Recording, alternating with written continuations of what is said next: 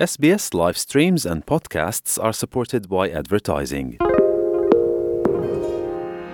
Victoria a intrat în ziua a cincea unui blocaj COVID-19 de șapte zile, însă autoritățile avertizează că focarul s-ar putea agrava înainte de sfârșitul blocajului.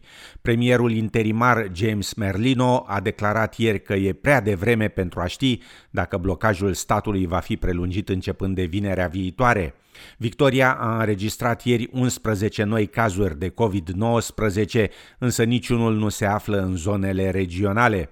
Ofițerul șef sanitar al statului, Brett Sutton, nu a exclus reintroducerea așa numitului inel de oțel în jurul Melbourneului. Peste 320 de locații au fost trecute pe lista locurilor expuse la virus.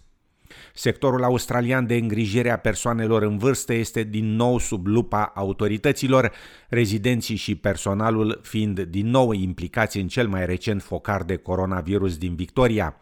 Ieri s-a descoperit că guvernul Morrison a anulat tacit regula ca lucrătorii din centrele de îngrijire pentru bătrâni să aibă dreptul să lucreze doar într-o singură unitate, regulă ce fusese impusă în noiembrie anul trecut. Regula nu a fost reintrodusă până când Commonwealth-ul a declarat Melbourne-ul săptămâna trecută ca punct fierbinte de focar COVID. Ministrul federal al finanțelor, Simon Birmingham, a apărat decizia guvernului, declarând la canalul 9 că rezidenții infectați din instituțiile pentru bătrâni au primit cel puțin o doză de vaccin. We do have to recognize there are ongoing pressure points that exist in, uh, in terms of the aged care workforce. And so you've got to make sure that those pressure points uh, are dealt with. Now, those restrictions were brought back in place as soon as, as soon as there became uh, clear that there was a risk heightened again. We were dealing at that stage at a time of no known community transmission occurring. Once there were uh, instances and issues, then those restrictions were put back in place.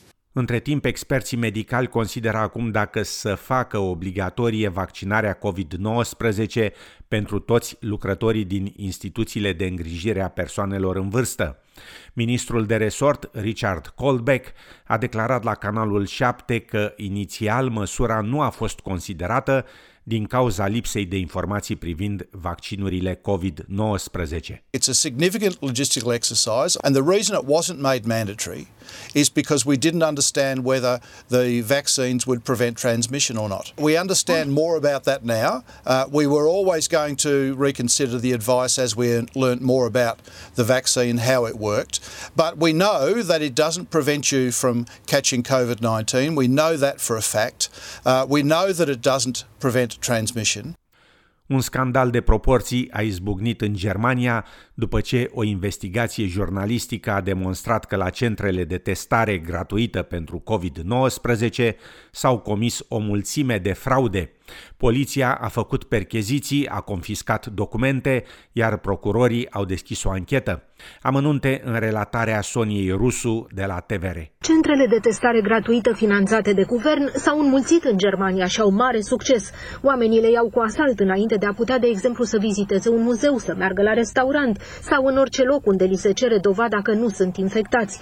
Însă o investigație jurnalistică a scos la iveală că sistemul ar putea fi plin de abuzuri. Un centru de testare din Köln recoltase 70 de probe, dar ceruse guvernului să-i deconteze 1000. Discrepanțe similare au fost constatate și la centre de testare din Essen, Münster și alte locuri. Ministrul Sănătății a scris pe Twitter că îmbogățirea în vremuri de pandemie e o rușine. Ancheta jurnalistică dă vina pe deficiențele de monitorizare din partea guvernului. Centrele de testare din Germania primesc în prezent 18 euro pe test. În lunile aprilie și mai, guvernul a plătit în total 660 de milioane de euro pentru acest program de testare gratuită a populației. Mai multe țări europene au cerut ca Danemarca să explice de ce în urmă cu șapte ani serviciile sale secrete externe se presupune că ar fi ajutat Statele Unite să spioneze liderii europeni, inclusiv pe cancelarul german Angela Merkel. Guvernul danez s-a distanțat de acuzații, ministrul apărării Trine Bramsen descriind interceptarea sistematică a aliaților apropiați drept inacceptabilă.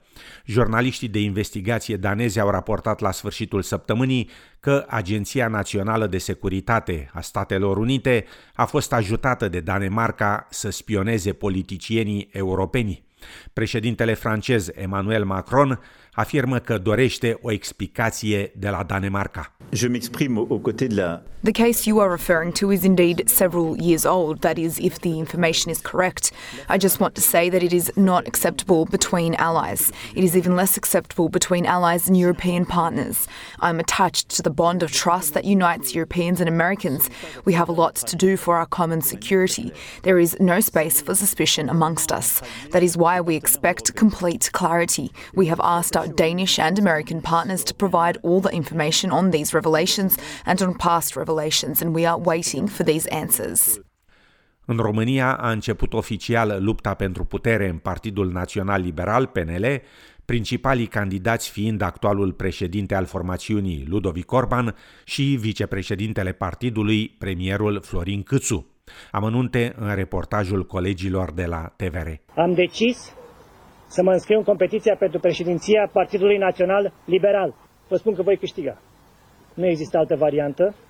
Încrezător în sine și cu toți susținătorii alături, Florin Câțu, premier și vicepreședinte al PNL, a devenit oficial contracandidatul lui Ludovic Orban la șefia partidului. Anunțul l-a făcut cu puțin timp înaintea Consiliului Național, care a stabilit calendarul alegerilor locale din partid și data congresului pentru alegerea conducerii. Printre cei care vor ca noul președinte al PNL să fie Florin Câțu sunt Emil Boc, Rareș Bogdan, Gheorghe Flutur, Alina Gorghiu, dar și unii dintre miniștrii de bază din guvern, printre care Raluca Turcan, Lucian Bode și Nicolae Ciucă. PNL are nevoie de un suflu nou. Mă voi asigura că PNL va fi cel puțin 8 ani la guvernare. Vom transforma România într-o țară liberală de care să se bucure toți românii. După aproape o jumătate de oră a ieșit din sediul partidului și Ludovic Orban, actualul șef al PNL și candidat la aceeași funcție. Singur însă, a declarat că echipa lui este întregul Partid Național Liberal și a reamintit că șefia partidului va fi decisă de cei 5.000 de delegați la Congres. Deocamdată este o competiție între noi, în care noi încercăm să convingem membrii Partidului Național Liberal să ne sprijine și să obținem uh, susținerea lor. Cel puțin din punctul meu de vedere, echipa mea este Partidul Național Liberal. În fața colegilor din Consiliul Național, Florin Câțu și Ludovic Orban și-au strâns în mod repetat mâna. Șefia PNL va fi decisă la Congresul din 25 septembrie. China a anunțat că cuplurile căsătorite vor putea de acum înainte să aibă până la trei copii în loc de doi. Schimbarea majoră a politicii vizează combaterea îmbătrânirii rapide a populației, precum și datele recente care indică o scădere dramatică a nașterilor. China a aplicat limite la numărul copiilor nou-născuți, începând din 1980, pentru a controla creșterea rapidă a populației. Autoritățile au convenit de asemenea că vârsta de pensionare trebuie crescută pentru a menține mai mulți oameni în câmpul muncii și pentru a îmbunătăți serviciile de pensii și de sănătate.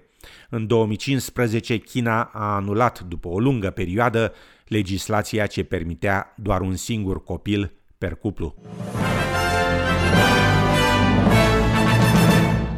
În România, ministrul afacerilor externe Bogdan Aurescu a găzduit ieri ceremonia de inaugurare a sediului Centrului Euroatlantic pentru Reziliență, în prezența președintelui Claus Iohannis, a premierului Florin Câțu, a secretarului general adjunct al NATO, Mircea Joană, și a vicepreședintelui Comisiei Europene, Maroș Sefcovici. Amănunte în reportajul colegilor de la TVR. Autoritățile române își propun ca noul centru să devină un pol de excelență și furnizor de expertiză pentru NATO și Uniunea Europeană, dar și pentru statele membre și partenere ale celor două organizații. Salut decizia României de a înființa acest centru. În relația NATO-UE, subiectul rezilienței figurează pe primul loc. Nu putem să fim în siguranță și în stabilitate în Europa și în America de Nord și în lumea transatlantică sau în lumea europeană dacă vecinătățile noastre sunt fragile. Centrul va coopera activ atât cu instituțiile publice, cât și cu sectorul privat, cu mediul academic, cu institute internaționale de cercetare și cu societatea civilă.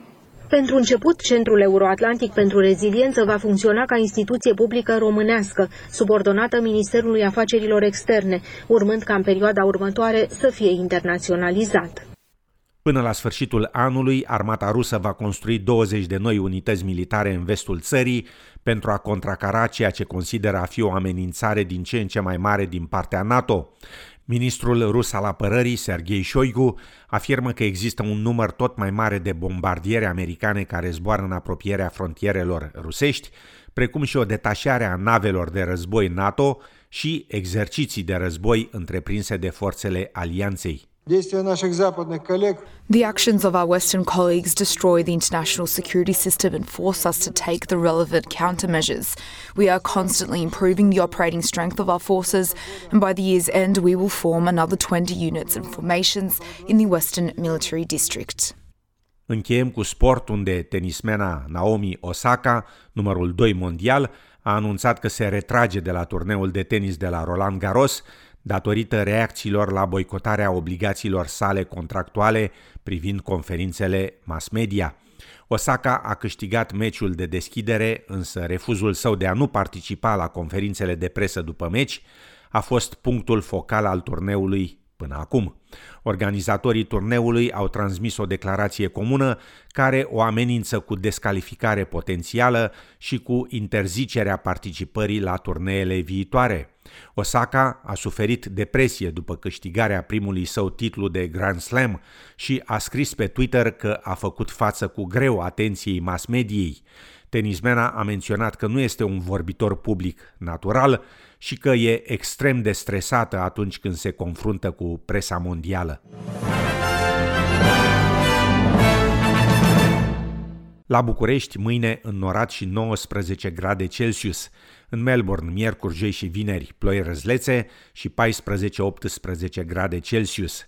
În Sydney, miercuri, înnorat și 22 de grade, iar joi și vineri, ploi răzlețe și 20 de grade Celsius. La cursul valutar de astăzi, un dolar australian valorează 3,11 lei.